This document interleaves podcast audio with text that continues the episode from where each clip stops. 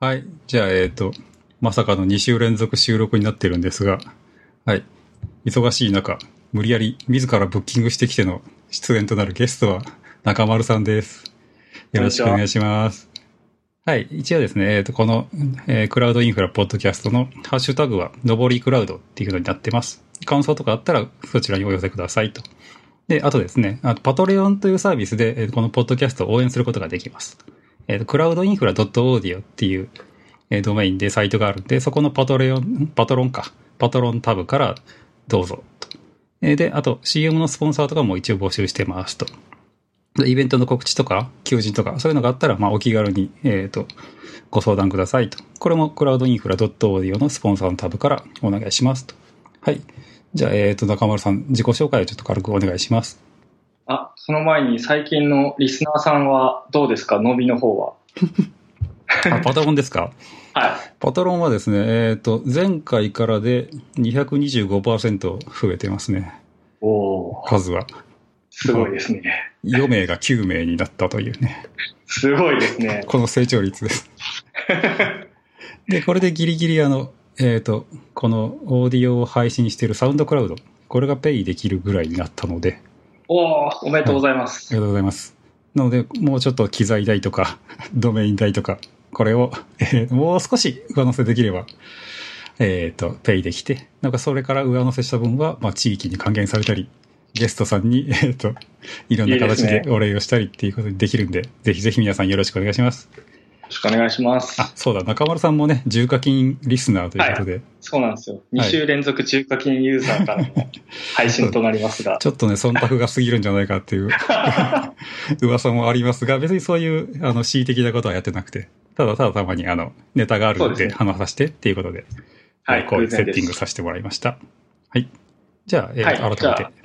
はい、自己紹介させていただくと、はい私、中丸亮と言います。はい。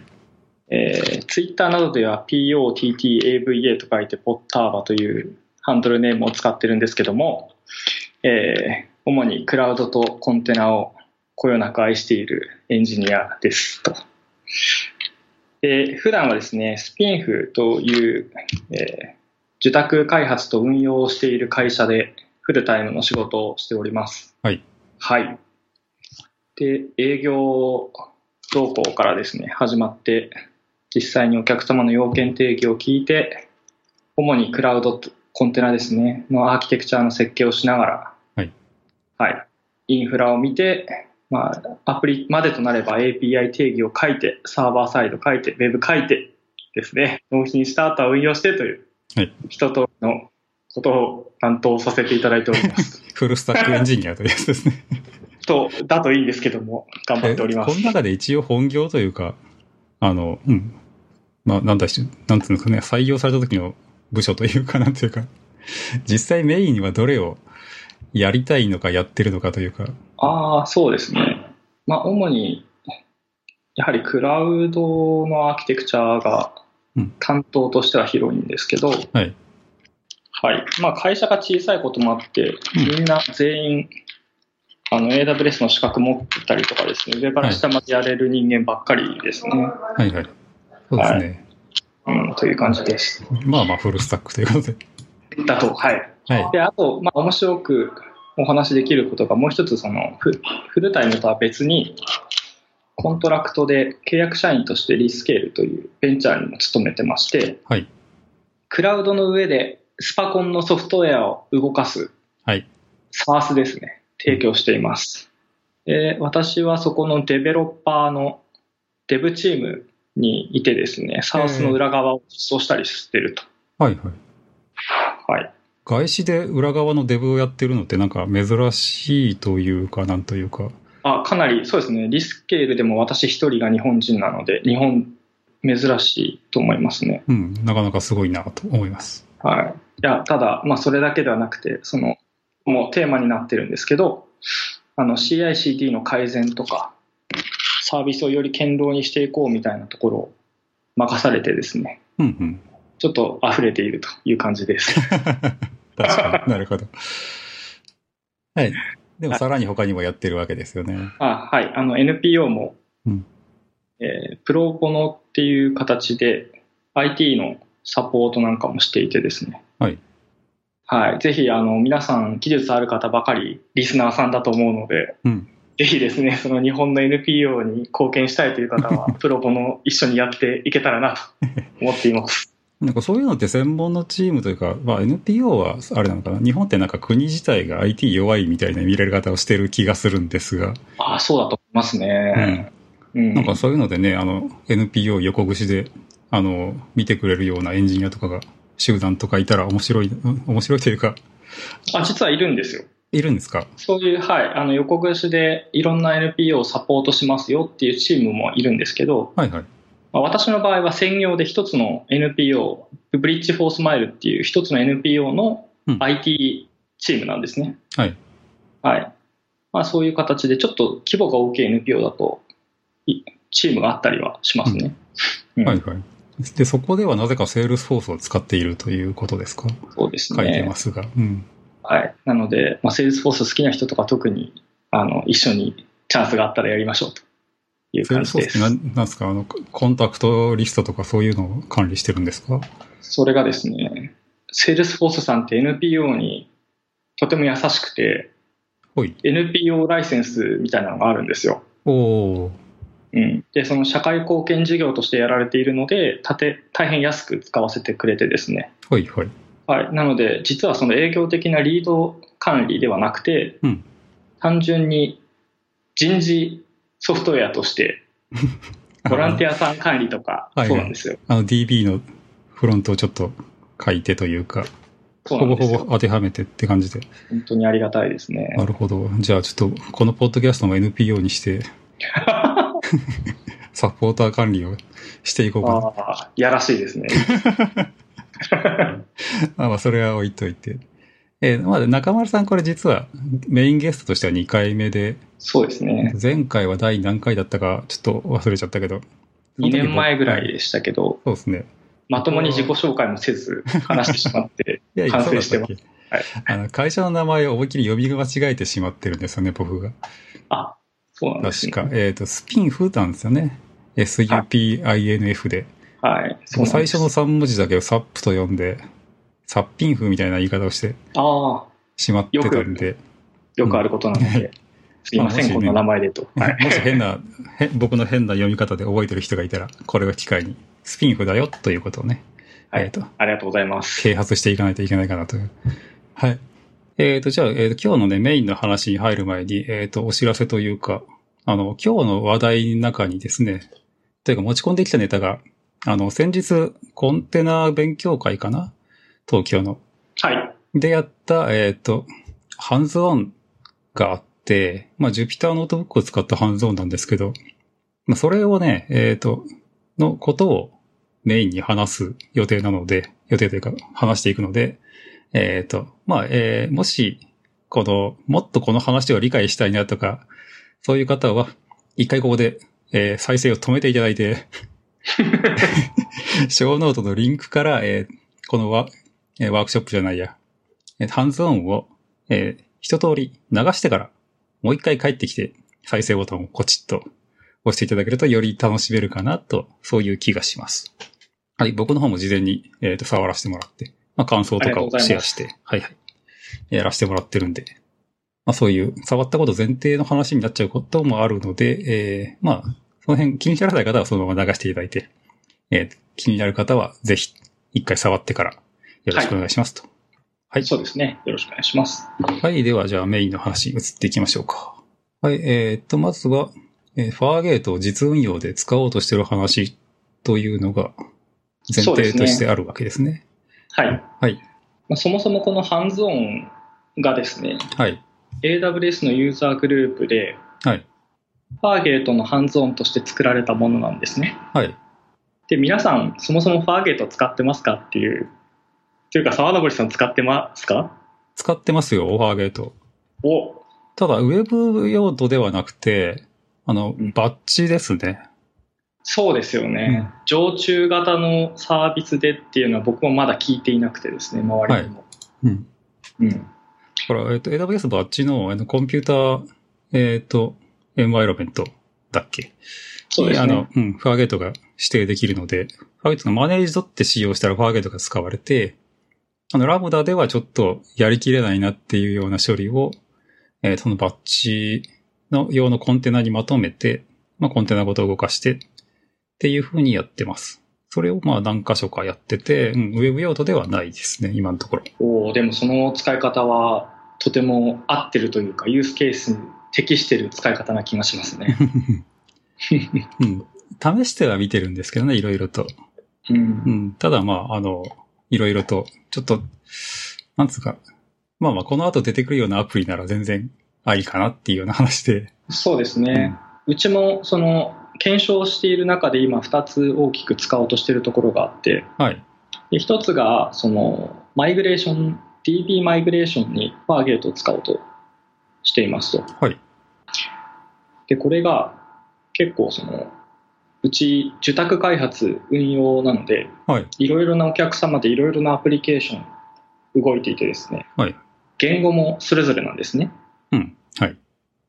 でそうすると各環境ごとにその DB マイグレーションをどうしていくかっていうのがあまり種類が多いと管理しきれない話もありましてはいはい。で Rails とかだとこう標準的なものありはするんですが、そうですね。はいまあ、これをもはやですね最近 Rails であってもうん。あの DB マイグレーション用のコンテナを使ってマイグレーションする方法に統一しちゃっていてですね社は内い的はいには、はい。いや、それは普通にありなんじゃないかなと思いますけど。そうなんですよ、うんでそれが Docker で動くのではい。ラムダでは動かないんですが、まあ、ファーゲートだとちょうどですね、一時的に起動するコンテナとしてちょうど良くて、はい。 VPC の中でも動きますし、うんうん。うん、これがすごくマッチしてていいんじゃないかっていうのが一つ、最近得た気づきですね。はいはい。それは、あの、普通に動いてる Rails とは別の環境というか、えーっと同じ VPC の中ですが、うん、VPC は同じですけど、ホストしてるあの、例えば、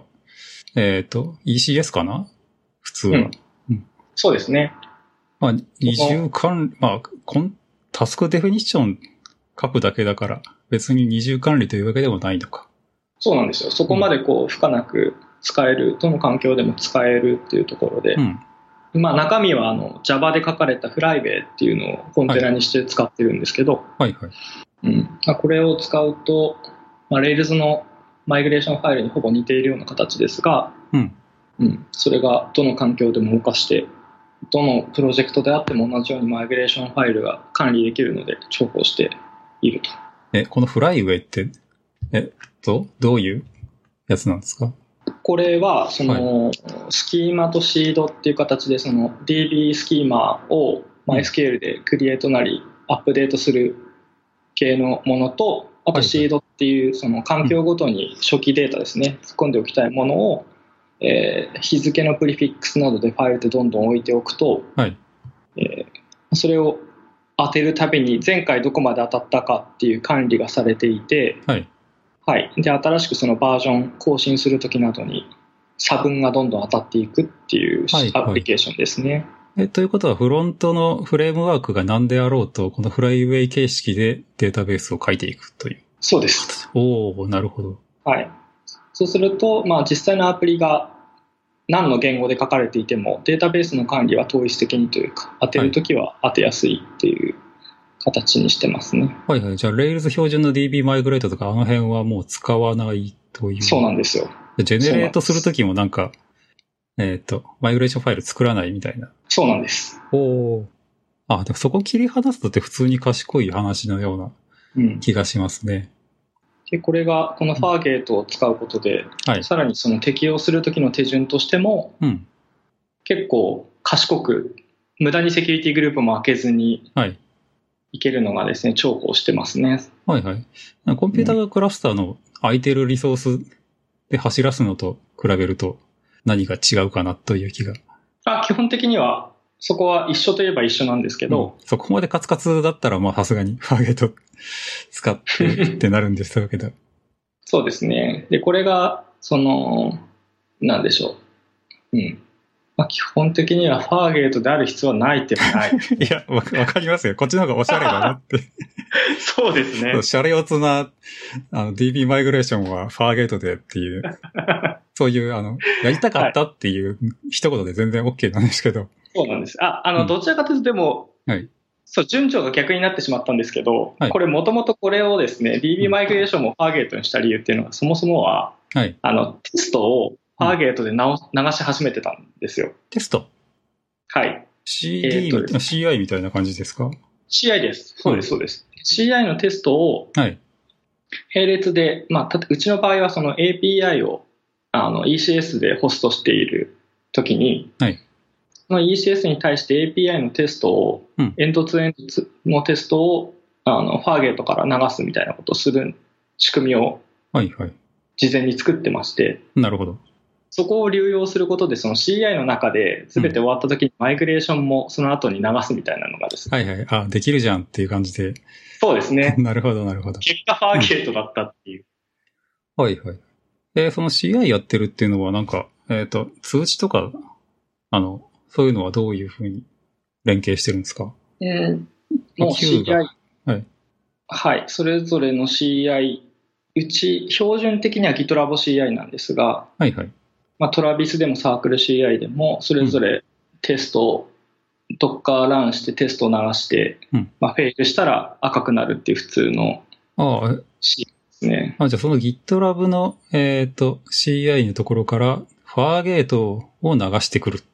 という感じでやってるあの、かなそうです。あの、そうです。同期的な API ゲートウェイ経由で同期的にうん流す、ランタスクまではしてですね、その後実はその待機するうん、フックしてるのはラムダが動いていて、はい。 終わる終了ステータスコードを返すっていう、あなるほど、なるほど。はいで、それが返ってきたら CI 側では正常終了というそうですね。流れですね。はいはい。いや、もうフォアゲートの中で、あの、えー例えばエラートラッキングとかしてて、えっ、と、えトラッキングツールにエラーが来たらフェイルとか、そんなことしてんのかなってちょっと、確思かったんでに、すけそどれも手としてはありますが、もっと地道なスクリプトを使っております。いやいや、そこはちゃんとあの、切り離して、あの、テストのために動くコンテナと、えっ、と、テストの開始と結果をちゃんと管理するっていうのは、分離しとかないと、ややこしいことになるんで。そうですね。どこから飛んでくるんだみたいになって、はいテスト側緑になってしまっては困るとかもあってですね。ですよね、はい。はい。なるほど。うんまあ、この Docker と Fargate のおかげで、だいぶその辺を統一的にというか、プロジェクトに関わらずできるようになってきたのは、い Fargate 様々というか、ありがたい感じですね。 なるほど、なるほど。はい。うん、他のし、まあ、うん、ファーゲット使ってみたかった。他のって言っても、まあ、いろいろあるのはあるでしょうけど、別にファーゲットでもいいじゃないっていうね、話なんで、まあそうですね。あれ、なんであれじゃないのみたいなのは、もう野暮な話 で。ですね。うんはい。で、まあ、そういうふうに使っとくことで、まあ、あらゆるプロジェクトで汎用的に使えちゃうっていうのが、一つの強みなんだな、というのが書いてますね。そうですね。うん。うんなるほど。で Docker にしておくと、そのローカルでも同じようなテストを流したりっていうのが簡単なのも、はい。はい、いいですね。うんうん。うんそうですねで。まあ、はい。まあ、この辺の仕組みがあってその、まあ、これを機にというかファーゲートが日本に来たので、はいじゃあ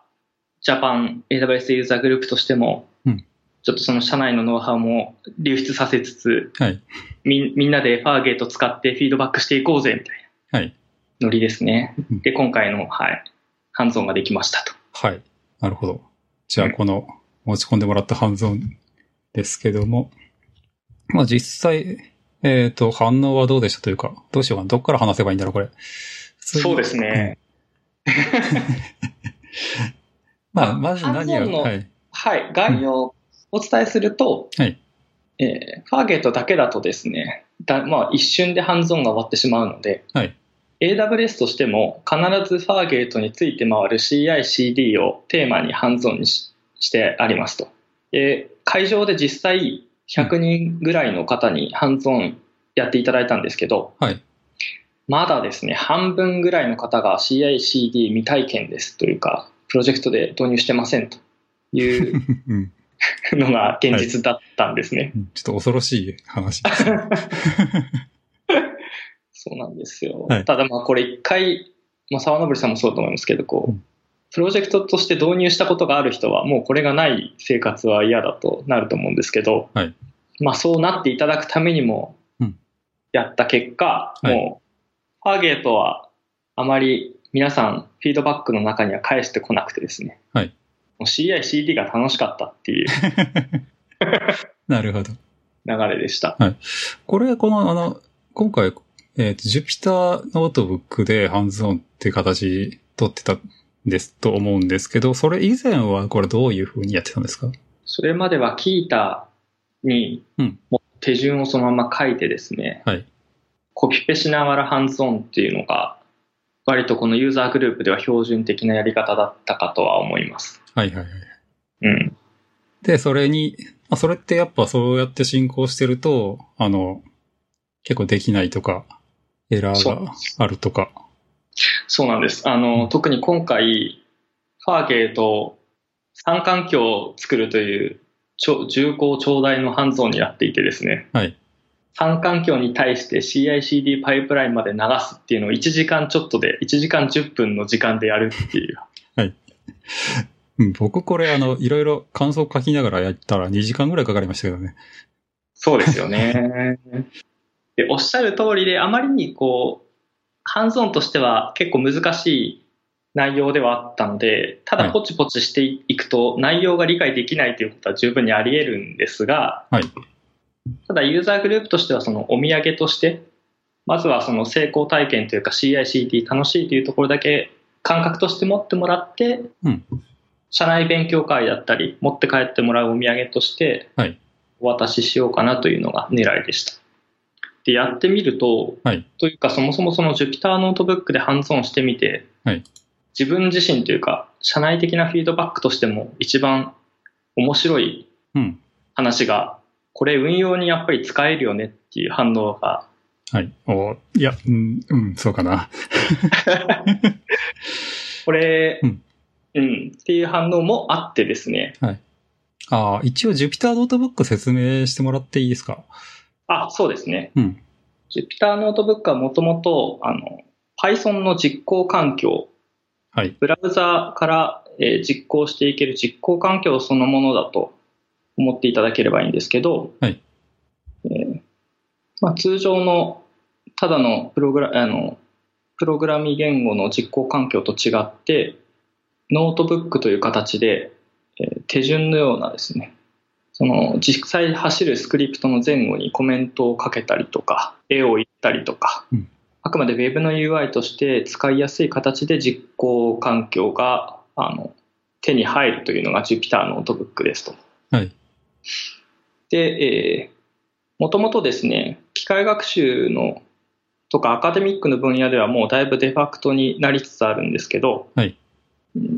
もともとこう、機械学習の環境だと2、3年前ぐらいからは、ほぼハンズオンが全てこの Jupyter ノートブックだったというような状況です。はい。うん。ギターみたいなもんですね。そうですね。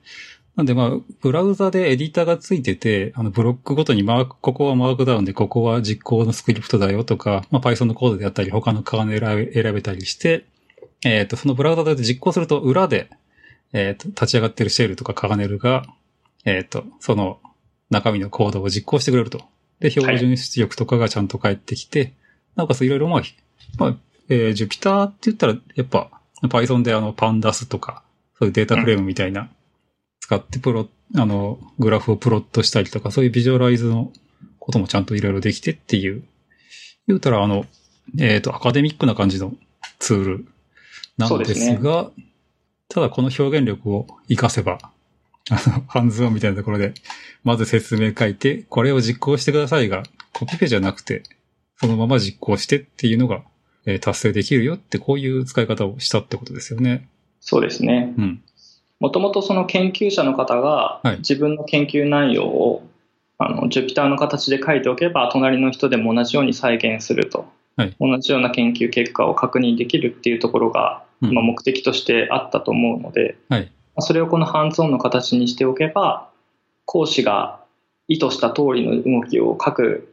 えー学習される方の環境を手元でも同じように動くっていうことをはい期待している感じですね。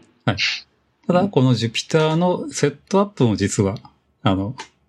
えっ、と、初めての人には大変だっていうことで、えっ、と、どうしたんでしたっけなので、まあ、Docker として、うんえーコンテンツも含めて全部 Docker イメージとして配布しているはい。って感じですね。そうですね。これ、あの、実際、ハンズオンのページ見に行ったらわかるんですけど、えー Git のリポジトリとして置いてありながら、それをクローンしてくる必要も一切ないっていうことになってて、あの、中の Jupyter ノートブックで固められた手順書たちが、えっ、と、Docker イメージとしてまず固められていて、うん。それを動かしたら、ローカルにあの、Docker のボリュームって、えっ、と、まあ、テンポラリーなストレージを作って、その中だけで Jupyter が動くっていう。これはなかなか、まあ、前からあったというか、あの、そうですね、うん特に新しくはないんですけど。新しくはないですね。うん。うん。ただ、ハンズオンに、あの、こっちの界隈のハンズオンに持ち出してきたのは、ちょっと、えーとうとう出てきたかというか、そんな感じで すね。やり出したかという感じですね。そうなんですよ。はい。で、まあ、ちょっと元々のドラフトというか、はいテーマと順序は逆になるんですが、はいえーまあ、今回この Docker にしたことではい。 Docker といえばやはりエントリーポイント SH がで すねうん。使おうと思えば使える一つの役者として今回も使ってましてはい。実はこのハンズオンというか Docker ランした時にですね Docker ランした時の環境変数の渡し方が不適切だとそもそもコンテナが起動しないようになっていてですねはい。コンテナが起動したからには必ず最後まで行くっていう設計を意図しておりますとはい。はい。なので、まあ、これ今回 AWS のハンズオンなので AWS のクレデンシャルだったり、はいあと Git を使うためのメールアドレスとかいくつか環境変数を渡すんですけどはい。その AWS のクレデンシャルが無効だったりハンズオンに必要な環境変数が足りないっていう状態だとそもそもコンテナが起動しないっていう動きが、はい。はい。はい、成り立つのでもう起動した人は基本もう最後まで行きますよっていうサポートがしやすいんですね、はいはい。なるほど。そう、うんですねその辺もコンテナはいならではというか、確かに。で動かしてしまえばはい。先ほどそのサウンドボリさんおっしゃってくださったように Jupyter もインストールされていて、うんで通常 Jupyter ノートブック IPython ベースなのでその Python のカーネルカーネルというかランタイムですねはい Python はベースなんですが Bash カーネルというプラグインも入れていて、はい、 Bash スクリプトも当然動く Docker イメージとして動くので、うんまあ、必要なその Bash に限らずですが Git とかはい。あと JQ とか、うんこの辺りもこうハンズオンで使うものはあらかじめ入れておけば皆さんこれインストールしてなかったみたいなことが起こらないと、うんうんいいで。すねハンズオンに はそうですね。僕もまあ、あの、進めながら Docker エグゼクで中に入って、あの、ここにファイル作ってるなとか、あこれがインストールしてあるなみたいな見ながら やってたんで余計時間かかったんですけど、それは時間かかりますね、はいまず最初 Docker イメージヒストリーを見てから、 なるほど、なるほどって。そうなんですよどっか分かってる人はランする前にまずインスペクトとかしてましたねそうですね。うんまあ、僕はイメージヒストリー必ず、こういう時は、 まず確認しますね。うんまあまあ、中丸さんね、どコンテナセキュリティの話とかバッチリしてはるんで、うんまさかなんか、あの、仮想の通貨を掘ったりとかはしてないだろうと思いつつも、 大事ですね一応ね、癖なんで、いいことだと思います、はい。さて、で、えーっと、これをちょっと、はい、アジェンダの方に戻って進行していきましょうかね。はいまあ、えーっと、どこに戻ればいいかな。ちょっとその運用のところの意見を伺いたり伺っていったりもちょっとしたいんですけど、はい。えー時を同じくしてですね、はいつい先日私あのジュライテックフェスタでちょっと登壇したんですが、はいあの同じ時間帯に国立情報学研究所の長久さんという方がちょっとリンク開いていただいていいですかちょっと待ってくださいね。何番かな4番4 ?4 番番です。はい。えーっと、ちょっとこれ番号を小ノートにつけてるかどうかわかんないんで、ですが、Jupyter ノートブックが変える、あなたのチームの運用作業というスライドですね。うん。はい。まさにと言いますか。うん。はい。この研究所の方がどうやら Jupyter ノートブックで運用を始めましたと。はいでどういう運用をしているかっていう発表をちょうどされていたんですね。はいはいはい。で、メリット、Jupyter を使うメリットとしては、まさに先ほどの再現性だったり、ログといいますか、その、はい。はい。メモだったりと、こう、同時に運用、管理しやすいと。はい。 Git でも管理できると。運用その、手順そのものを。はい。まあ、Excel と違ってマークダウンでも書けはするんですけど、ええ。はい。まあ、実際に動くものとして扱えるっていうところに、まあ、メリット感じてらっしゃるのかなと。なるほどなるほど。うん。と、この、えーっと、スライドのポイントというか、13枚目ぐらいかなノートブックをそこうでうす使ね、いましょう。 13。はい。ノートブックをこう使うっていうのがありますが、えーっと、確定的な手順、探索的な操作、うんうん、手順書にできる場合があると。実行できる手順書として作成できる。うん。いや、うん、そうなんですけど、という。そうなんですよ。はいまあ、前提として、まあ、私も同意するところではあるんですけど、あはのい全ての手順書を Jupyter にしようとも言ってるわけではもちろんなくて、うんうん。はい。手順書の中でも一部の用途については Jupyter すごく便利だなと思える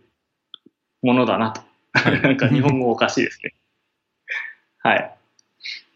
そうですね。運用っていうのはどこまで指してますかね、これ。例えば、まあ、構築するのは、あの、一番やりやすいのかなっていうのがありますが、例え構ば、築ですね。うん、日常の補修みたいな作業みたいな、まあ、そういうのはさすがに、Jupyter でもいいっちゃいいけど、これは、うんあの、まあ、社内でも議論になったんですけど、はい、えー基本的にその運用者、運用会社がはい使うものという想定ではなく、はい、その運用を納品するときに、その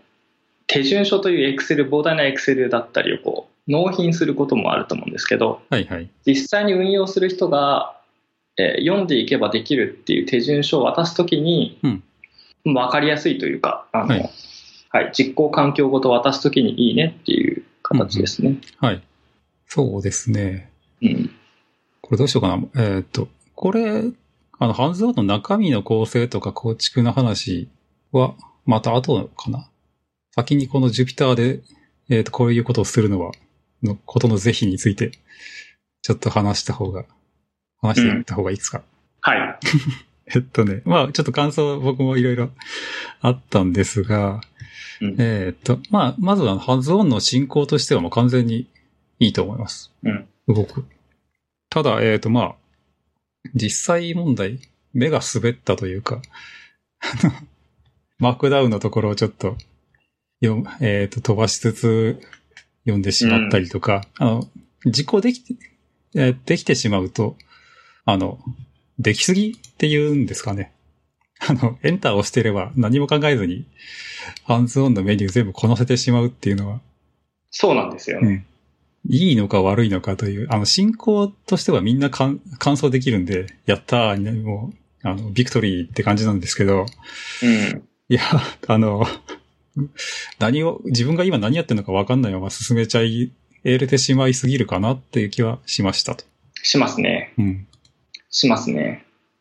あそこは、なんていうか、ハンズオンの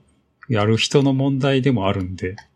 そこまで面倒見きれねえよっていうのがあるかなとうんうん、ただ、ハンズオンはそれでいいけど、実際の、えっ、と、仕事でやる作業になるってくると、それはちょっと危なっかしいかなっていうのがあるかなと。ありますね。はいで、あと、カーネル、これやっぱシェルになるんですよね。 はい。で、えー、シェルかーって思いますね。いやいや、まあシェルは使いませんか、でも。いや、使います。もちろん使うんですけど、はい。 まあこの Python で、ね、あの、やれるこれを置いといてというか、他のあの、ツールとかとの連携があんまりしにくいかなというか、CLI で一個一個完結してることじゃないと動かせないというか、そうなんですよね。その辺も。うん。うん、まあ、あとはあの、Jupyter ノートブックって、えー上から全部実行するみたいなボタンがあるじゃないですか。ランみたいな。あれを押しちゃうと、あの、事故ですね。ハンズオンのところから、ね、事故るという。そうなんですよ。待機してくれるというか、はいその状態、前の実行結果の状態をはい。待って、うん。期待する状態になるのを待って次を実行しなければいけないっていう手順になった瞬間終わるので、そうですよね。まあ、そこで例えばウェイトを入れて、あの、ウェイト入れるとか、その一個の前だとファイルをどっかに書き出して、そのファイルが出るまでフォーループで待っとくみたいな、 そうなんですよね。そんな謎のコードがあちこちに散りばめられて、その辺の、例えば実行順番がちゃんと制御できるような機能があったら、まあそれでもランをしちゃえば、あの、ハンズオンの人が何も、あの、わからないままリソースだけが作られていくっていう、うん。人間置いてけぼりのハンズオン、ノーハンズですよえね。ーそれは、はいまさにそれは問題としてはあるんですが、うんあの、今の観点で言って2つあって、その、はいそもそもウェイトしなきゃいけないっていうところが、うんクラウドの APA だとウェイトがあるのとないのがあるので、ありますね。途中でね、クラウドフォーメーションのウェイトとかがちゃんと入ってて、これはまた、ちゃんと待てるとかあるんですけど、あの、例えばコードイパイプラインに適切なウェイトがないんですね。うん。うん。まあうんそういう時にもはやうん、そもそもそのリソースの ID すらはいわからないので、何を待機していいかもわからないっていう のが、クラウドパイプラインの厳しいところなんですけそうでどす、ね。そこをもう例えば SQS にポーリングして次 は待っちゃうとか、そう SNS をサブスクライブしておくとか、うん、そんな謎のスクリプトになってしまうなっていうのと、そうなんですよね。うんあとセル上から順番に書いてはあるけども、実行順番にあの制限がないじゃないですか、そもそも。ないですねう。ん、なんであのパッと読んでいって、あ、これ叩いてみようって言って、いきなり実行できちゃうとかうんが出て、ちょっとその前の段階で環境変数をエクスポートしてあることが前提になってたりとか、ど何かをファイルに書き出したりっていうような、しますね。一生懸命考えたコンテナ内でのデータの受け渡しを、全部あの、なんていうか台無しにしてしまうような実行の仕方 できてしまうなというのが。できますね。うんそこが、まあ、難しいところではあるんですが、まうあ、んこれがマークダウンとか Excel で管理された手順書であっても、はい。あの実行する人にノウハウがないと同じように起こる事故ではあってはいはい。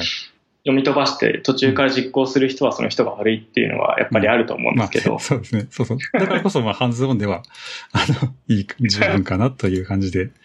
うん、いいかなと。うん。そうですねでもこれ、あのコンテナに固めちゃうっていうのは、もうやっぱハンズオンにはすごく向いてると思うんだけど、実際にあの、作業してるとか、あの、作ってるって時は、まあ、例えば Jupyter ノートブックって、やりながらどんどん中身編集できたり、あの、シェルのスクリプト書き換えて、もう一回実行とか、それができるっていうのがすごい強みだと思うんだけども、えーそれ書き換えたっていうことのフィードバックとかが知れなかったり、うんうん実際書き換えましたで実行しましたが、一応どこにも残らないのかなというか、あの、元にフィードバックをしない限り、いつもあの残らないですねねこのノートブック開いて、ここを書き換えてから実行すればいいんだよ、みたいな、あの、 謎の、えっと、熟練者が現れたりとか、うんセーブされたり履歴も残らないみたいな。だから編集。で、それを言い出したら、そもそも編集できることが逆におかしくなってきて、で、あの、人が一個一個エンターっていうのが、そもそもダメで、 あの、そしたら、マークダウンの部分全部飛ばして、機械が実行すればいいじゃないみたい な、ことにそうななんっですよてねしまうなっていう。あの先ほどの長久久さんのきあのスライドの中でもはい結局ここが、あの自動化できるものは最終的に自動化してしまえばいいっていうところはあって、はい。はい、あくまでこれは手順として人間が上から下にやるときはこういう手順で流れていますっていうノートブックとしては存在するものの、はい実際にはこれはオートメーションと自動化されていて、うんあのまあ、Jupyter というか IPython にその NV コンバートっていうコマンドがあるんですけど、はいえー Python、IPython 形式のノートブックを Python のソースコードにコンバートしたり、はいはい。これカーネルがバッシュであれば、うんバッシュスクリプトにコンバートするコマンドがもともとあるんですね。はい。なんでそれをかませて、まあ、自動化し、すべてその機械がもちろんやる前提ではあるノートブックを運用するっていうのも一つ手ではあると。うんうん。そうですね。うん。うん編集したら、え編集してセーブして Git にプッシュしたら、その自動化された、抽出されたスクリプトだけが、あの、 吐き出されて、それが実行されるっていうのが、なんとなく、なん編集ツールとしてベストなのかなっていううん。感じがしますね。いいですね。うん。 うん。いや、まあ、ダメ出しばっかりしたいわけじゃなくて、なんですけど、あの、あれもこれも考えたらね、そうなんですよ。いざは、いまあ、触ってしまうといろいろ感想は出てくると思うので。で、一応僕の感想にもちょろっと書いたんですが、まあこれあの、言うたら、一昔前から出てきたインフラストラクチャーズコードっていう考え方があるんですけど、まあ、えーと、それをちょっと、えーと、文字って、インフラストラクチャーズドキュメントだなと、IOD だなって思ったんですが、これは IOD は IOC の次なのか、それとも、ちょっと、人に、あの、落ちてきたデグレーションなのかっていうのが、シェル、シェルかーってなりますね。 せっかくいろいろと宣言的にできてたことが、うんうん。まあ、そこはただ使いどころとしては、はもいともとインフラストラクチャーズコードになっている部分を置き換えようっていう話ではないと思っていそてれ、は確かにそうですね。うん。現状、それであっても AWS CLI を運用上使わなければいけないっていうケース。はい。うん。あの、まあ、へうちで言うと運用上、あの SSM、システムズマネージャー経由して、まあはいそう SSH はしないんですけど、外からやっぱりコマンドたまに打たなきゃいけない時があるんですね。ランコマンドとかを流してるんそうですね。うん。はい。まあ、そのあたりも基本的には、あの、インフラストラクチャーコードで管理できないっていうところは今手順書として、はいここの情報を知りたいときはこのコマンド流してねみたいなのが別途管理されていたりするんですけど、はいまあ、そういうところをお客さんに納品するタイミングとかに、まうあ、んこういう形で見やすい形にするのはありだねっていう話が出ていたりします。はいはいうん。それは、うん、もちろんありです。ありだと思います。ありだと思いますが、 あの本当に、えっ、と、うーん、どうなんでしょうね。あの、技術のトレンド的にはエッジケースなんだいやけそうど、ですね。間違いなくエッジですね。逆に、あの、なんだろう、人数の割合というか、その、業務に携わってる人数の割合からすると、こっちの方が全然多いんだろうなというか、役に立つ場所は。そうあの正直今日この Jupyter の話がだだいぶ長いことになっちゃってますけどいえいえ。本当のテーマとしてやはりそのコンテナの CICD とか今っぽい方のトレンドをもちろんうん押してはいきたいところではあります、 それはね、実際このあの、ハンズオンの中でたっぷりと、それこそこれ、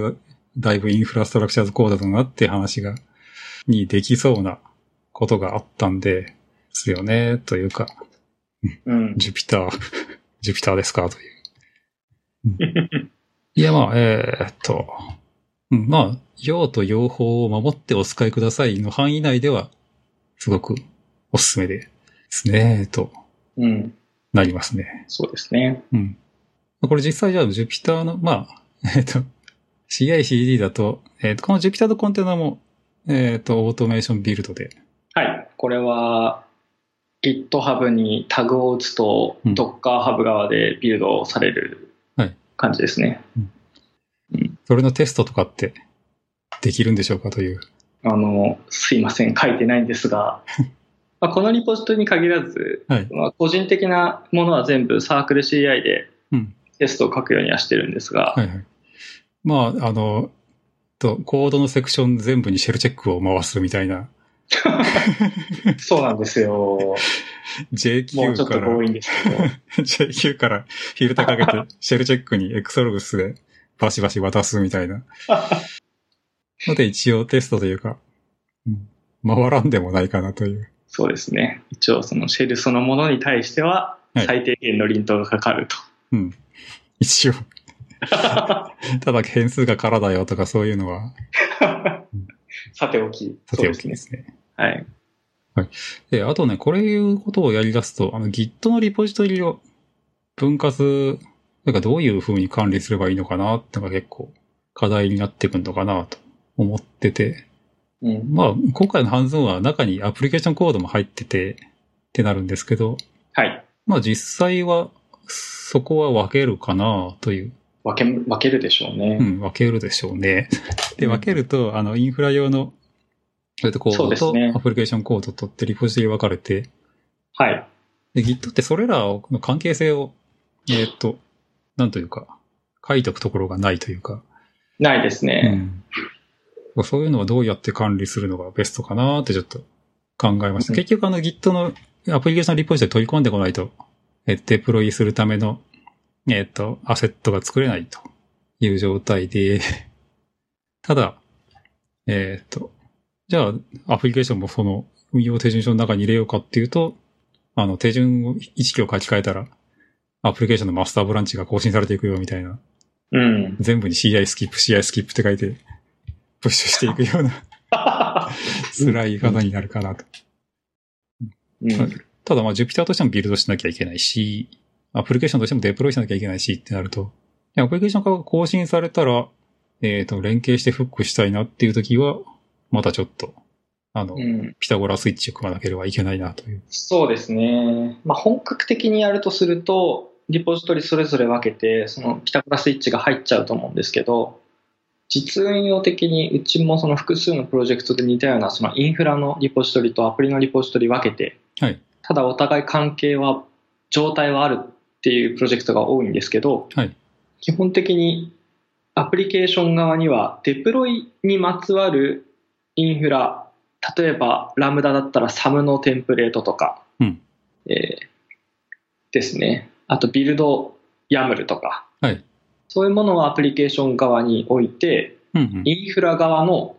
えー例えば何でしょう、VPC とか ECS のクラスターみたいなものだけ環境変数で渡すという形をとってますね。はいはいはうい。環境変数は CI の、えっ、と、シークレット置き場とかに置いとくって感じになりますかね。うん。ベースはそ動的にとっうですね。うん。動的に取ってきたりはちょっと、やれんことはないけど。あの、秘密情報に限っては動的にとってます。はいはい。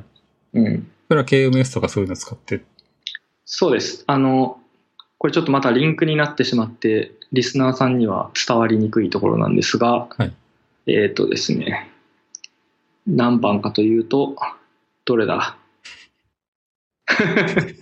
少々お待ちください。はい GitHub の、あ、17番ですね。えーっと、でちょっとまた、えーリンクで CFA のシークレットプロバイダーっていう、クラウドフォーメーションカスタムリソースプロバイダー。ああ、はあ、はあ。シークレットキーをデプロイするためのリソースプロバイダー。カスタム、あ、なるほど、なるほど。こはい。れ、社内ではこれを一般的に使っていてですね、はいこれをフォフォークして社内用にいろいろカスタマイズは入ってるんですけど、はい例えばデータベースのパスワードとかうんですね、は、えー全部環境別のパラメータストアキーを持っていて、はい。で、コンテナが起動するときに、そうのんパラメータキーだけを渡すと、はいアプリケーション側で、あの、KMS キーとパラメータストアを使ってはい、はい。データを引っ張ってくるっていう動きをうん、動的にやってますね。はい、はい。これパラメータ書き込むときは、はい。このツールで一緒できるのかそなうですうん。そうです。これは、その、サムの方で、つ要はアプリケーションのデプロイの時にうん、シークレットを生成してもいいですし、はい。もうインフラとして、例えば、なんでしょう、えー、まあ、踏み台のうんキーペアとか、はい、はい。とかは、もうインフラ側でこういうシークレットを作ったりっていうことはしますね。はい、はい。なるほど、なるほうん、こういう動的なところはありはするものの、うんはい基本的にはインフラとアプリでリポジトリを分けて、ど。うん。環境変数でその橋渡しをするっていうことが社内的には多いはでいす。はいはい。まあこの、えっ、と、どのキーを取ってくるっていうのだけ環境変数にしとけば、実体は持たせなくてよいし、ハッシュでもなくて、うん、単純に取れる人だけ取り、取りに行けるっていう、そうなんですよ。セキュリティの要素を満たしている感じの。はい、で素晴らしいのはやっぱり KMS が素晴らしくて、はい。 はい、管理者に、はい管理者というか一般の開発者にはあの複合できないような制御とかも簡単にできるのでええこの辺は安心感があっていいですね。 そうですね。だからハッシュを丸ごと貼っといても誰も読めないっていうね。そうですね。自分しかよちゃんとちゃんと読める人しか読めないうんっ。ていうのが普通にできるんで、とてもいいと思います。でもあれの管理が結構、あの、手作業でやるとやっぱめんどくさかったりするんですけど、そういうのをツールでラップして簡単に使えるようになってると、便利ですね。みんなが幸せっていう感じです ね。幸せですね。管理上もはい助かるし、運用上も助かるしと。うん。さて、えーっと、どうしようかな。盛りだくさんで すね。じゃあ、そっちに、えーっと、このハンズオンの、えーっと、形は、まあもう、今のような話で置いとい て、ジュピター便利ですと。です が、両方、です容が量をね、そうですね。よく守って、特性理解してから使いましょうというか。まあ、ただ実際本当は触っているのを楽しんで Jupyter って。シェルカーネルは僕は使ったことなかったんだけど、あれはあれで、 あるんだって思いました。あるんですよう。ん Ruby カーネル、Python カーネルまでは使ってましたけど、まあ一般的ですようね。ん。シェルカーネル、いやー、割と使えるんじゃないかな。あの、楽しく。はい。という感じで、えっ、と、で、こんこれで作っ、えーこのハンズオンでやった人、この中身がどんな風に作られたか、えっ、と、ごもう、皆さんご存知だと思うんですが、一応あの、これの上で何を作ったかっていうのを、中丸さんの方から、なんですかね、オーバービューのところかな。ちょっとリンクをそうですね。あったあった、来た来た。ファー、えっ、と、上手 UG コンテナ、それは本数オンっていうリポジトリの、えっ、と、ファーゲートですね。はいえっと。あ、そうそう、Jupyter って、Jupyter 形式だとど、あの、GitHub 上でもちゃんと展開して見れるんです見よれるようになっね。てるのが、これは結構嬉しいとこですね。むしろこうしておくとか動かなくていいかもしれないですね。あ 確かに。 でも結局、結局コピペになってしまうんで、それだと。 一緒です ね。 これ出力した表とかも普通にセーブして置いといたら、ちゃんと出力側も保存して、えっ、と、GitHub 上で見れたりするんで、だからレポートのシェアとかにはすごく向いてるかなと思います。はい。ちょっと Jupyter のフォローをしておかないといけない気がして、Jupyter がダメなんじゃないかっていう誰に対してのフォロ ー。はい。はい。で、えーっと、このハンズオンで何を作るかっていうと、まあ、Docker 環境というか Docker コンテナを本番に使っていく上で、えーっと、まあ、コンティニュアスインテグレーションとか、コンティニュアスデリバリーとかを、ちゃんと AWS だけで完結するには、どのように作ればいいかというのが、バシッとね、これをやるだけで、あの、開発環境からステージング、プロダクション、サクッと全部、環境別に揃ってっていうね、担当も楽しいハンズオンになってるんですが、そうですね。はい。さて、ただ、えっ、と、まあ、これの、そもそも CI/CD しなきゃいけないというか、まあ、していく事情がいろいろと悩みどころが、まあ、悩みどころであったり、あの、やっていって、こう思ってるってことがあるみたいで、そうですね。はい。あの、今回のハンズオンはとても基本的な、ボリュームとしては凄まじいんですが、実際に運用するとこれだけでは回らないっていうのが、まあ当然、はいうんはい、ありまして、はいな実際どうやって CICD やっていくべきかみたいなところを、ちょっと沢登さんとですね、お話ししていければいいかなと。はい。でですね、はいもう世の中にはいっぱい事例はあるものの、はい最近大手の企業さんでも CICD やるぞっていう話がうん出てきていますと、はい先日 KDDI さんのイベントでお僕も登壇したんですがはい。彼らも CICD 本格的に数年間やってみた結果というのを発表していてですねはい。リンクで言うと7番のおいおいおい。えっ、と、KDDI、CI/CD。そのままですねえっ、と、K、はいはい、ちょ KDDI と CICD の歩みっていうスライドがありましたということですね。うん。一応スライドタイトルを言っとかないと、リスナーさんが、確かに、あの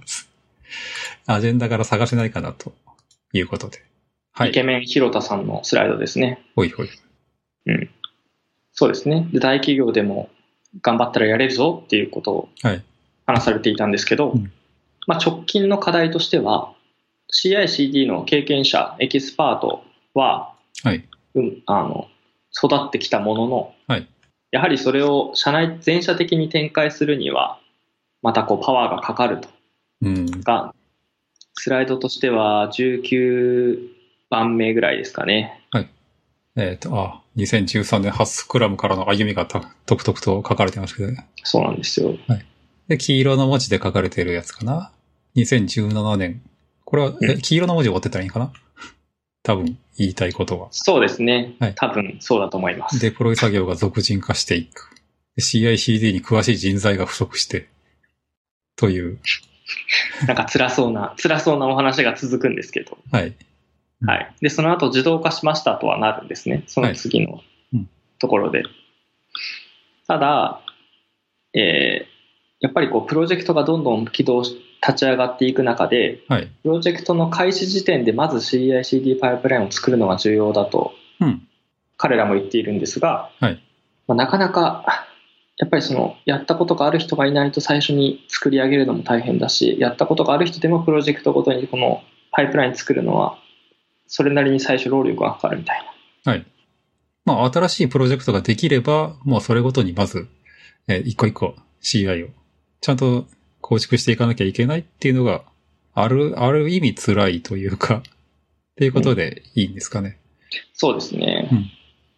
まあ、この辺もなのでできればあのなんでしょう一つの方法としてはい。この CICD パイプラインそのものをやはりインフラストラクチャーズコードでガーンって作りたいっていうのが、はい。まあ、モチベーションだったんですねはいはい。でなかなかサードパーティーの製品ごとテラフォームとかでもこう、うん CICD パイプラインをさすがに作るとかはなかなか難しいところがあるのではいはい。これが AWS であると例えばうん横展開しやすいってところはメリットなのかなと思いました、そうですね。一応まあ、まあ GitLab なら、例えば CI まではできるけど、 デプロイ先がないとか、うん、えっ、と、他のサービスでも、えっ、と、CI まではやって、環境はあるけど CI まではできないとか、CD をするような、あの、パイプラインが持てないとか、あって、まあ、全部揃ってるのって、えっ、と、言ったら、まあ、一つは AWS で、うんっていうことになるんですね。そうですね、はいまあ、上手 UG のハンズオンだからっていうのもちょっとあるのか な。ありますねはい、あの正直あ、まあ、これも順序逆になっちゃいますけど、あの Google もつい先日の NEXT で、うんコンティニュアスデリバリーっていうですね、はいはいはい。リンク12の、 7月末にやってたやつですね。うん、そうですね、これがなかなか熱いんですが、うん。リファレンスパイプラインっていうところの絵見れますか、えっ、と、はい。ちょっと待ってね。あ、来ました。ありました。まあ、はい Google も揃ったよっていう話ですね。なるほど。ソースコードを、ソソースコードって、えっ、と、あったんでしたっけあるよね。はい、 あありますねありますはいはい一回潰れ、潰れたのは別のやつだ。はい。ビルドしてテストして、えっ、と、はい。アーティファクトを管理して、はい、デプロイして、はいはい。で、デプロイ先が GCP、GKE、はい GKE オンプレムとそれぞれこうやってきますよと。うん。スピンメーカーがいてと。はいはい。そうなんですよ。まあ、これをどこまでこうマネージドでこれから出してくるかっていう話はあるんですが、はい多分これはゴールの絵ですよね。ああ、そうですね。うん。まあ、ここまでこう揃ってきていると。ところどころあの、Google のアイコンじゃないやつがまだ混ざってはいるけど も、でもこの上に作るのって簡単なものばっかりなんで、うん。うんまあ、Google の言い分というか、Google としてはこのアイコンが違うやつも Google がコントリビュートしているので、ああ。え実質 Google という。 はい。実質 Google っていうことだとは思います。はいはい、なるほど。で、ちょっと AWS より進んでるというか、はい。あの、この絵ですごく面白いのは、下のグラフィア、グラフィアスですかね。はいはい。これが、まあ私の中では結構熱くてですね、サプライチェーンをマネジメントするソフトですね。ソフトウェアサプライチェーンマネジメントなんですが、はい。まあ、ちょっと CICD とは並行はしているもののうん、若干こう概念としては別にあえて分けているっていうのが Google なんですが、はい。ソフトウェアもこのサプライチェーンとしてうん、製品管理というか、この流通を管理しましょうというはい部品ですね。で、特に今においては、そのセキュリティの面でのちゃんとした流通管理をしようっていうのがうん目的です。これがあると何が嬉しいのかなで、今ですね、はい。 Google のはい。コンテナセキュリティ、コンテナセキュリティのうん担当者が先日、今の Google クラウドプラットフォームポッドキャストの最新版がまさにそれなんですけど、ああ、はいはい。えーまあ、インフラレイヤーと、うんこのサプライチェーンと、で、ランタイムっていう3つのレイヤーで Google はこれからコンテナを守っていきますとはい。言っていて、うんで、このサプライチェーンとして実装されているのは今大きく2つあってですね、はいえ1つが、あの、ビルド、コンテナビルダーっていうところでビルド、ドッカービルドが走るんですけど、はい。まあそこで管理されたイメージが全部脆弱性診断が走るようになると。はいはいはいはい。 TIO のやつですね。はいこれが脆弱なイメージですと出るようになります。うん。で、このグラフィアスから矢印が出てて、上下に矢印いってると思うんですけど、ええ。まあビルドした結果のそのアーティファクト、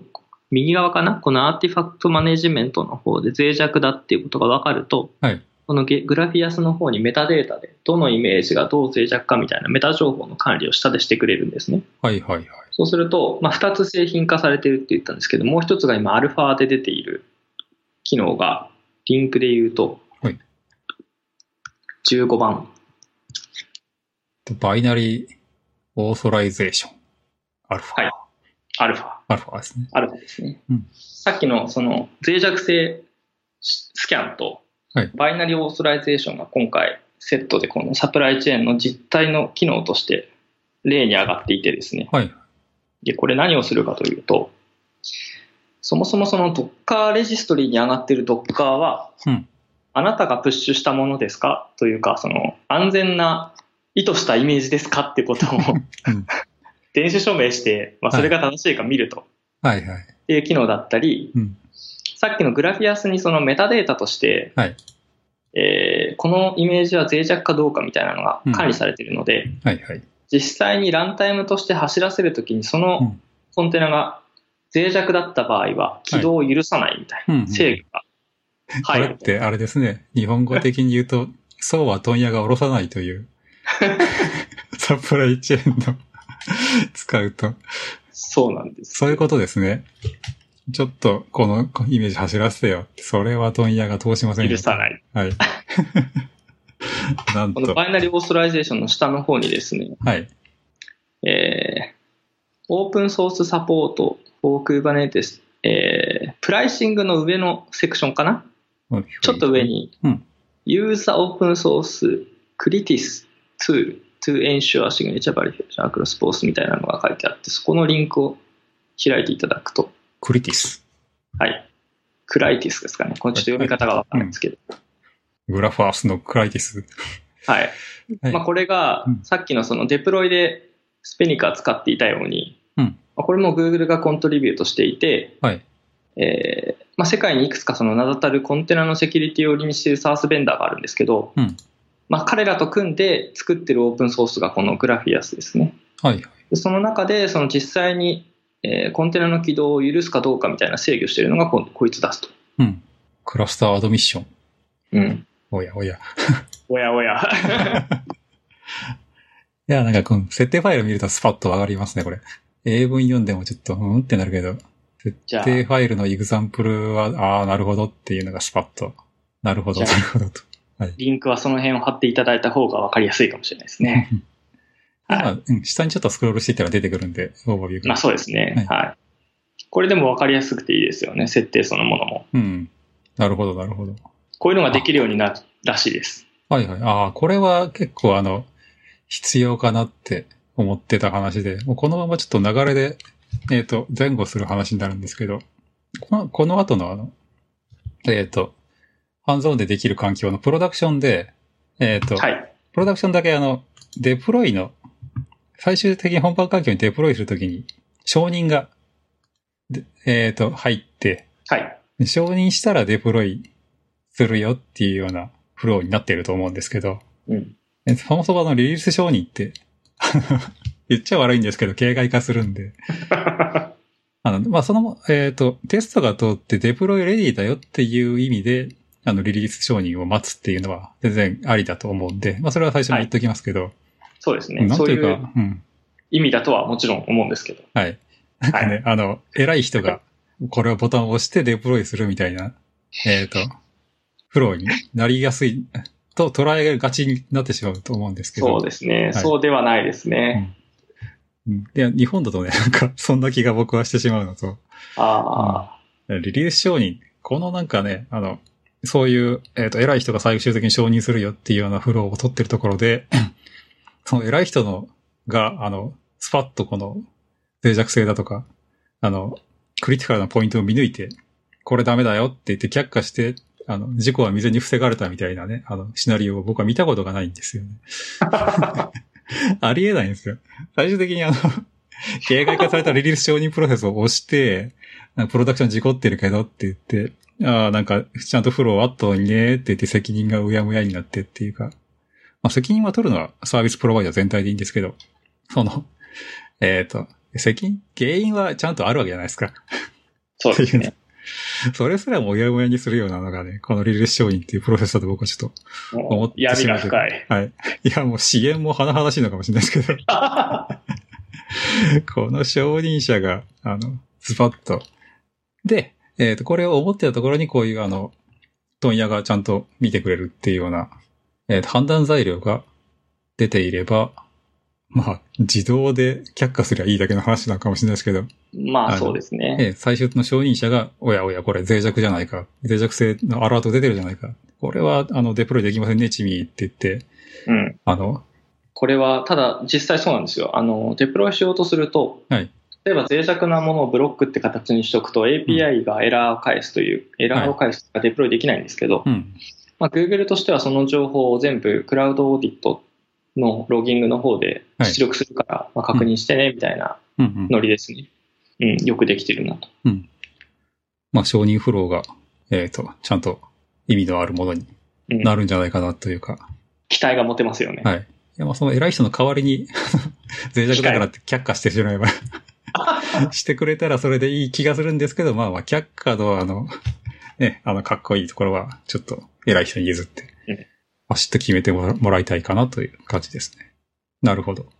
はい、ちょっと話が逸れちゃったかなという感じですが。うん。まあちょっとせっかくなんでこのコンテナのセキュリティの話ちょっと続けちゃうと、はいよ。まあ、これがですね、今回 Google がさも自分たちが出したかのように、ああ、なんか言い方が悪いですね。あ のえ、実質 Google ですかそうですよねうん。コントリビュートしてるうんという意味で Google さん頑張ってらっしゃるんですけど、はいえー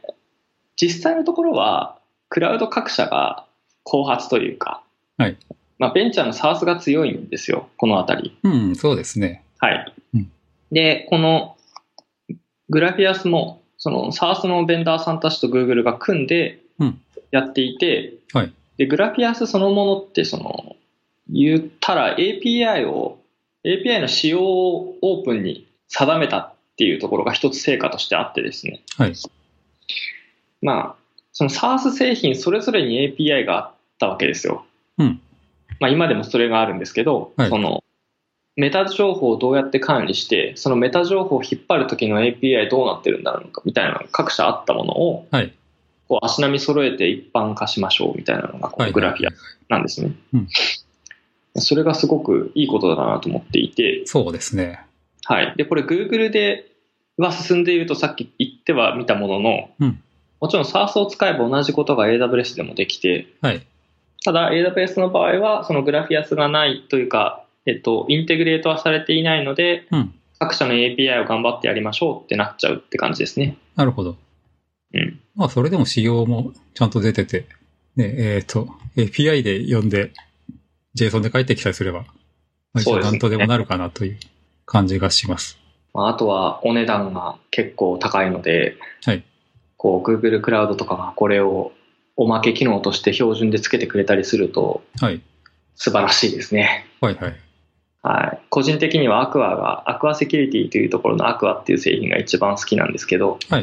うん。前なんかどっかで話されてましたね。あ、そうなんですよう。ん。すごくいい製品なんですが、はいあの AWS とかが買収してくれないかなってずっと期待 してる。それはなんというか。えっ、と、今回統の合できるんですよね。え、アクア側から、えっ、と、と、そうですね AWS。先ほどのそとのうん。はい、あの脆弱なものをブロックするみたいな話も、うん基本的にはあのアクアが AWS CLI などをハックするっていうと言い言い過ぎるん言い過ぎなんですが、いまあえーデプロイをブロックするような機構を持っていたりするので、はいはい。まあ、そこを経由してデプロイのパイプラインを組むとうんセキュアになると、はいはい。ああ、なるほど。まあ、フックといえばフックだし、ハックといえばハックだし。 そうですね、そうですね。うんはいはい。で、いずれにしても、うんその Google もそのさっき3つのレイヤーって言ってですね、はいインフラレイヤーで、例えばその KMS が使えるとか、いろいろ、はい、インテグレートされてるって話と、うん今伝えたこのサプライチェーンで、そのイメージを正しく管理できるっていうのと、はい最後にそのランタイムと言われる、実際に、えー GKE とか ECS とか、そこで動いてるコンテナで、怪しい動きをしているコンテナをどう制御するかっていうフェーズが3つ目にあるんですけど、はい。まあ、そこについては Google さんもまだ出してなくてですね、はいはい。そこはサードパーティーのセキュリティのアクアとか使ってねっていう今案内になっていると僕は認識していて、はい、なのでまあトータルでやろうとすると結局 SARS にお金払わないと AWS でも Google でもできないんですけど、はい。ここまで揃ってくると多分金融機関とか、うんうん。はい、証券会社とかはいいんでしょうね。うん、まあ確かにそこは、なんというか、お金かけてないと逆に、うーんと、認可が通らないというか、社内的に、あの、フリーの SARS 使ってますとか、オープンソース使ってますっていうよりは、あの、商用でちゃんとこれを使いたいんですって、えっ、うと、ん申請して、で、そこの、あの、チームオブサービスとか、えっ、と、保証内容とかをホームの人が確認してっていう話になるかなと思うんで、ちゃんと、えっ、と、商用でやってるところの方が。いいですねうん。なんというか、みんな安心なのかなという気がしますね。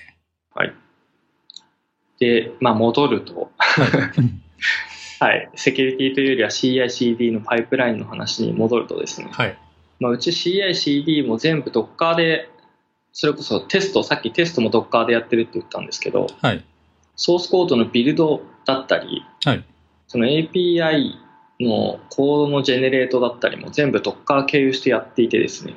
その Docker 経由っていうのは、あの、ビルドするとか、えーそういうのは、各々の環境でやるんですかそれとも、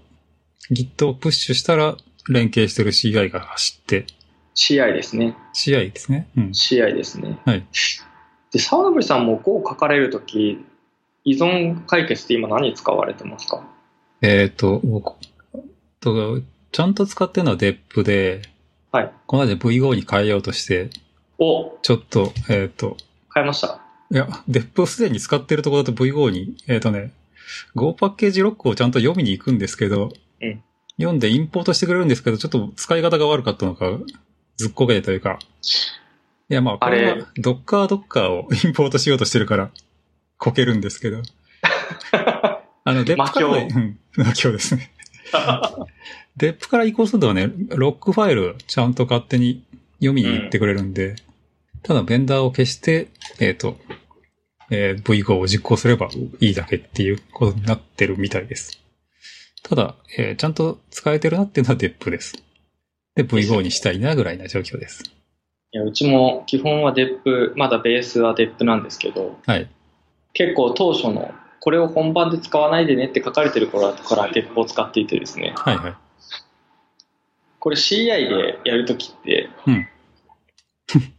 Go get ゴーゲ you ットでじゃダメじゃないですか。 Go get you で取ったらね、あの、トムルの書式がもう違うとか言われて。そうなんですよ。まあ、あれがあってから、もううちはその DEP も Docker で固めておいて使うっていう形を使っ取っていて、別にバージョン指定すればよくないですかっていう気は。あ、そう、しあのますチェけッどクアウトしてっていう、はいチェックアウトするなり、その Git プルしてきてビルドするっていうのをうん。書けばいいんですけど、はい。 4行ぐらいになるじゃないですか。うん。はい。で、えー、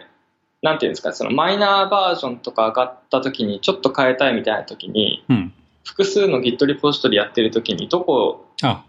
はいはいはい。っていう問題があって、うんまあ、ある程度、書式が変わらない程度だったら、その Docker イメージのタグ的には同じようにしておいて、はい。都度引っ張ると、まあ、新しい方がちゃんと当たるみたいな状況にし,、ていてですね、はいはい。その方にそれで楽になったなとは思ってるんですけど、はい皆さんそこはやっぱどうコミットなんですかね固定するしかないですよね。うん、デップは、うん、しばらく固定してましたね。確かに。そうなんですよ。まあ、その辺は。なので、まあ、そこは Go に限らずなんですが、うん。フューチャーブランチを作るたびにデップを頑張って直して、で、新しいデップに対応させてプッシュしてみたいなことはやってましたけど。あ、そうですようんね。それ個人だといいんですけど、こう、納品した後もお客さん先でそれが動き続けることを保証するとかだと、やっぱもう、あどっかに固めるぐらいしかなくなて、うん、っていうことしてますね。はい。なるほど。で、まあ、そういうのもあって、コンテナばっかりだよっていう。そうですねはい。コンテナ使わないとき、本当皆さんどうしてるんだろうとは、ちょっと思うんですけど。うーん。と、いうんやー、コンテナ使わないというか、使いづらい環境だと、えっ、と、例えば IP テーブルちょっと設定するのを試したりとか、そういうのはベイグラントでバーチャルボックスかな、みたいなやつだし。確かただじ、実際の VM が欲しいときは普通にあの、 えっと、クラウド上にインスタンスポイント立てて、それがぶっ壊れるまでやったりはしますね。に。確かにそれで十分ですね。そうですね。金かけつつ、確かに。まあ、しうんみまあ、チームでシェアするんだったら、ベーグラントっていうのはまだまだはい。僕は使ってますけど、うちもそうですね。うんねうん。まあでも確かに作ることは結局 Docker に固めてしまうことが最近は僕も多いですね。Docker のコンテナにしてしまう、イメージにして。うん。まあ楽ですよね。はい。よくは、しかもそのうん、ああ、まあそうですね。まあさっきちょっと言いましたけど、あの、各々の環境で Docker ビルドさせるよう、させちゃうと、逆にあの、えっ、と、プロフロムのイメージが古かったりとかで、うん。あの、ちょっとデグレったりするんで、あんまりプッシュ、Docker のイメージをプッシュはちょっとしてほしくないなっていうのはあったりしますけど。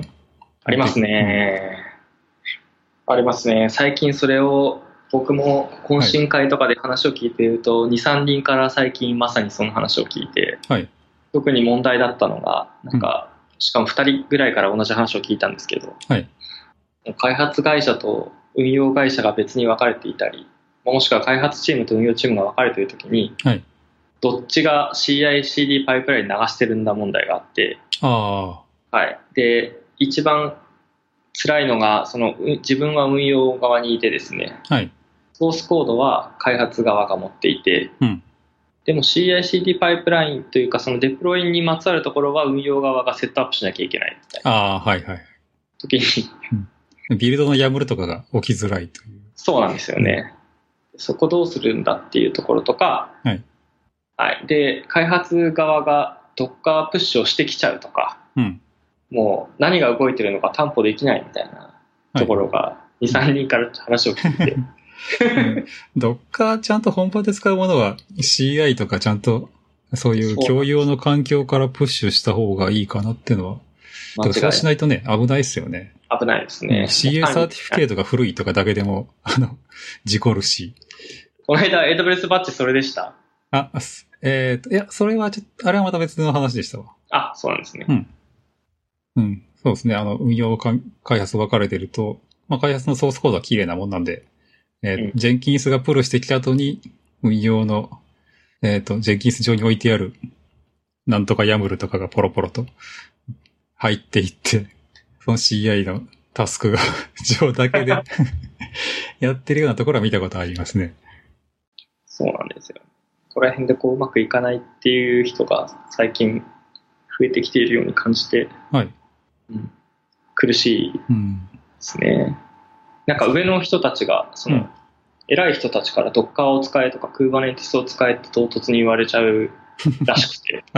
トップダウン問題ですね。はい。 い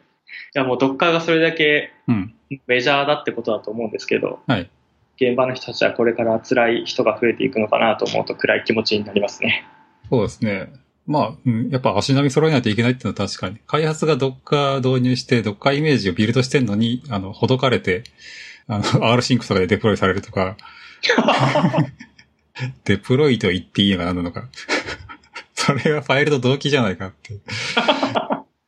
すごい。うん。ほどかれるんであすよね。あります。あり、はいあるんですね。はい。お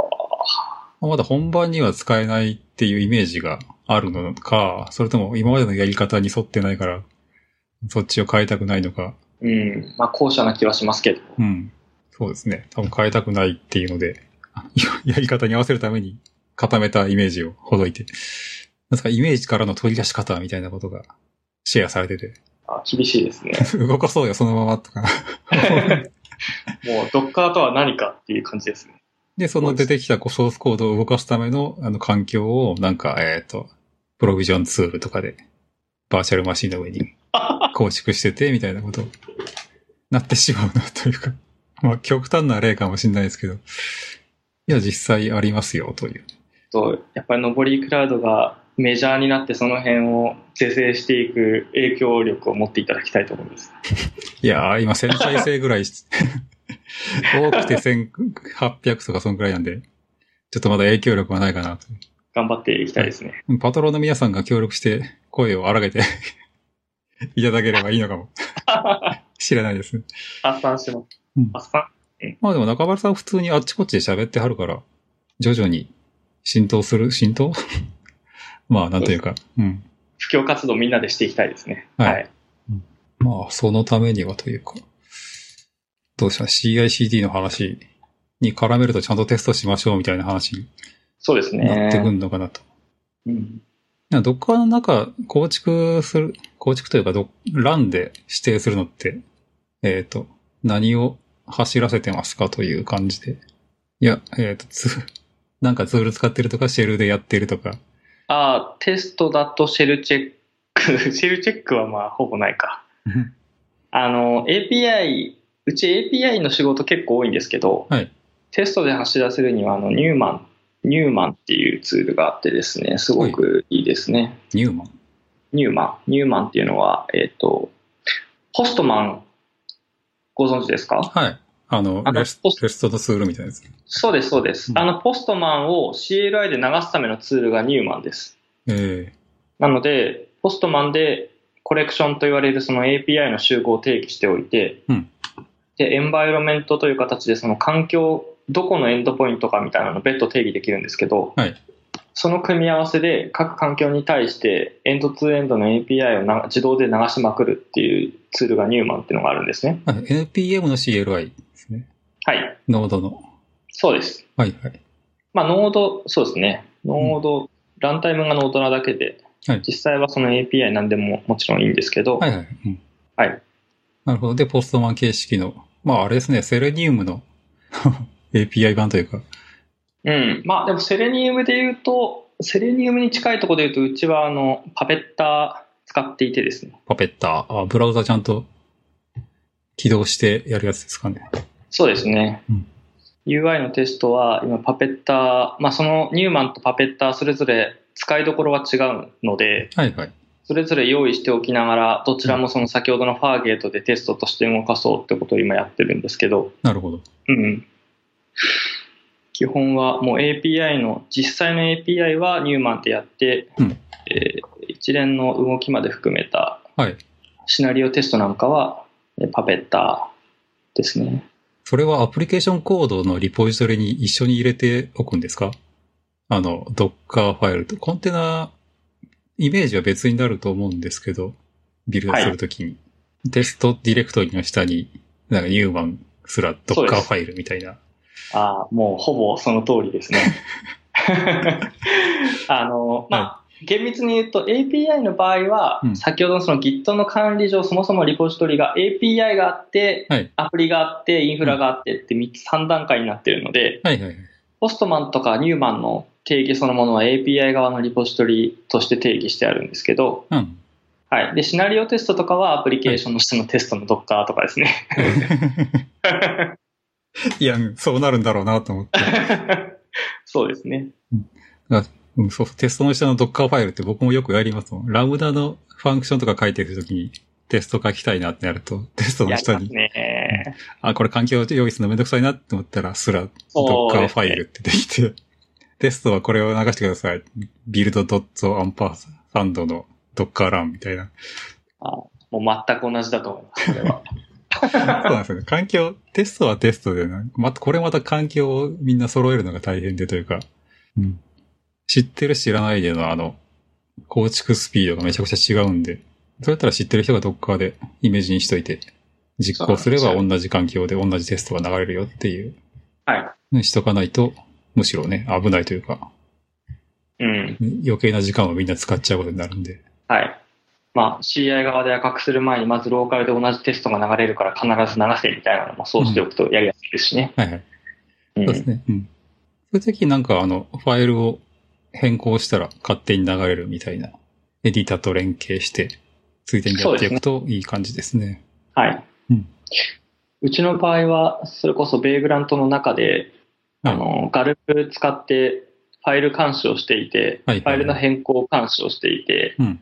まあ、エディターの設定側にもやテストしてる人ももちろんいるんですけど、はいその設定すらしていない人からしてもローカルで必ずテストが動くようにはしてます。それは素晴らしいですね。はいさ。すがにエディターにつけてないやつは、僕は掘ってましたけ ど。そこまでやれば。まあ、そうどうなんせです CI まあがこれてくれるからって。うん。まあ、それはそうなんですけどね。はい。ただまあ CI で焦げられるとイラっとくるのは、もちろんイラっとくるんで、まあ自分が極 力。自分が硬化してもイラっときますけど、そうで すね。なるべ極く、力ローカルでも同じ動きをってことですね。そうですね。まあそれをまあ手作業で実行するよりは、エディターと連携するなり、ファイルウォッチャーと連携するなりして、ちゃんと、ファイ勝手に流れてくれるっていうのをローカルでもやっとくと、最手高間ですね。手間じゃなくなるかなっていう感じですね。うん。まあこれは別に Docker に限った話じゃないですけど、えっ、と、テスト環境を揃えるのにはイメージにしとく方がいいよっていうね、ことですね。おすすめです。はい。という感じで。うんうん。ものすごい時間が過ぎていますが、あ まあ、そうですまね。あこんなもんですかね。は。い。うん。あ、えっとね、ちょっと流れで、あの、紹介し損ねたんですけど、はい。えっ、とね、Jupyter で中身シェル使ってたじゃないですか。はい。あと Docker のイメージのビルドって、まあ基本結構シェルでやったりすると思うんですけど、そうですね。はい。で、えっ、と、そういう時のために、僕が、あの、リスナーさんに、まあ、シェルはまだまだ大事だよっていうのと、あの、現役だよっていうのがあるんで、ちょっと、まあ、前半結構シェルに対して嫌だって言っちゃいましたけど、でもで、あの、Jupyter ノートブックの中の、あの、シェルが成り立つのも、えっ、と、AWS の CLI とかが JSON って返してくれるから、かろうじて JQ とかのすると組み合わせて、あの、 なんとかなってるのって。あの、普通にあのテキストでベタベタっと書いてくれるようなやつって、いつフォーマット変えられるかわかんないし、 あの、多くとかね、そういうのでやり出すとちょっと危険なんで、まあ、なるべくマシンリーダブルな JSON とか、うんそういうので吐いてくれるツールを選んでいきましょうっていうのがありますと。で、それとあの、はいちょっと一冊僕が好きな本があって、知ってますこれ。入門ユニックスシェルプログラミング。ついさっき会社に届きました。マジっす か買ったんすか僕がリンクを貼っといたら。はい。第1号ということで、あざっす。お買い上げしました。はい。あーアフィリを設定する前に買われてしまったか。 あ、そっか、これアフィリない、なまいだ URL でした。はい。小ノートにするときに アフィリにするんだったんですけど。ああれあれ。もうまあ、それはそれで。ーどんどん買っちゃいました。はい。えっとね、ユーモンユニックスシェルプログラミングっていう本が、あとこれ、初版が1990何年だまあ、20世紀の本なんですけど、場所についてすごい詳しく書かれてて、まあ、えっ、と、実際、あら、こんなこともできたのかとか、まあ、たまに僕が書くバッシュとかで何やってんだっていうのを見たことがある人もちょっとはいるかもしれないですけど、えーそういうのって全部この本から僕は シェルの書き方とかを習ったというか、本当あれこれできるのと、リファレンスとしてもやっ、えーいいし、サンプルも結構揃ってるしで、うん。非常に僕はシェルをやるなら、この本を一冊、えっ、と、手元に置いておくのが便利だよというか、こ頼もしい、心強いので、ぜひ皆さん買いましょう。お勧めしときますと いう、うん感じで。いいですね、これ。はい逆にこれ読んだったら、あの、シェルをバカにはできないんで、 っていうね、あの、シシェルなんてっていう。いやいやいうんや、知り僕がたい嫌がるのは、 ですシェルでやってる行為のうちの、あの、いくつかについてであって、バッシュ自体を否定してるわけでは一切ないんですよ。 シェルでこれをやるかっていうのと、こういう書き方してやるかっていうのは否定するとか、あの、それは違うと思いますっていうことあると思いますけど、シェルフははい全然使っていい話なんで。はい。ということで、違うえーとまあ、そういう正しい知識というか、あの、使える知識を身につけた上でシェルを使うためには、こういう本が、僕はこれを読んで、えーシェルを使ってますという感じです。はい。まあぜひ中丸さんも届いたんだら、は いあのそう仕です事がね。勉強し直します。はい。哲学の仕事が終わった後にでも、ぜひ。 そうですね。そうします。はい。ということで、えっ、と、まあ大体あの、なんというか、うんえー話せたのかどうなのか、よくわからないんですが、そうですね。まあ、うん半ズをまずやバッチリやっていただいて、なおかつあの途中で出てきたリンクとかもちょいちょいと、あの、お手数ですが、追っていただきつつの、あの、トークの内容と、えっ、と、感想などありましたら、ちょっとハッシュタグで教えてくださいという感じです。はい。よろしくお願いします。お願いします。はい。で、えっ、と、まあ、じゃあ、本編最後なんですけど、えっ、と、告知、うん告知というか、お知らせというか、そうですね。はい登壇とかは直近ないんですけど、はいえースピンフとしてはいつでも人材募集しておりますので、はい。えーリモートワークができて、フルフレックスで、うんまあ、Mac でも Windows でも開発環境を自由に選べて、はいまあ、クラウドもどこでも使っていいですし、勉強会も自由ですし、なんならリーイベントも行けるような会社なので、ご興味あればうんご連絡くださいと。どっかで求人出してるんですかあの、サイトとか。あの、出してないんですよ。 どうやってよ これ今、今、あの、告知しておいてなんですけど、はいこう、急拡大したい会社ってわけでもなくてですね、ああ、まあ確かに。そうなんですよ。まあ、こじんまりやってる方が、はいこう、無理をしないで仕事ができるという意味ではいいじゃないですか。まあ、大々的に求人してるわけじゃないけど、興味があったら、えっ、と、ポッタビアじゃないや。 なんだっけポッタビア、ポッポッタビア。はい。アットポッタビアで、えっ、 と、なんていうの、脱版みたいなやつ。 そうですね。はいい、つでもこう、つぶやいていただければ拾いに行きます、まあ、スピンオフさん、えー一応あの、そういう興味ある方はウェルカムということで、まあ、今日の話を聞いてて、例えば、あの、一切わかんないけど興味あるとかでもいいし、あの、もしかした ら、あの、話聞いてて、いあの、今、自分のやってる環境、このままじゃダメなんじゃないかって、焦るような、えっ、と、ことを考えちゃった人も結構いるんじゃないかなと、僕は個人的に思うんで、そういう方はぜひ、スピンフの門を、ツイッそうでタすーでね。ぜひアットマークで、パブリックで叩いてもらえると、僕がリツイートしてあげますんで。あ、よろしくお願いします。 もう CICD とかコンテナのセキュリティとかもね、うんなかなかできる会社もそんなに多くはないと思うので、はいうんはい興味あったアクアりの。はい。そうですねうん。代理店もやってて、そういうこともやって、海外とも話したりしたいとかあれば、うんいつらでいくらでもはい。お待ちしております。はい、お待ちしております。ということで、えーと、本編の方は、この辺でおしまいにしようかなと思います。はい、じゃあ中村さん、ありがとうございました。どうもさあお疲れ様でした。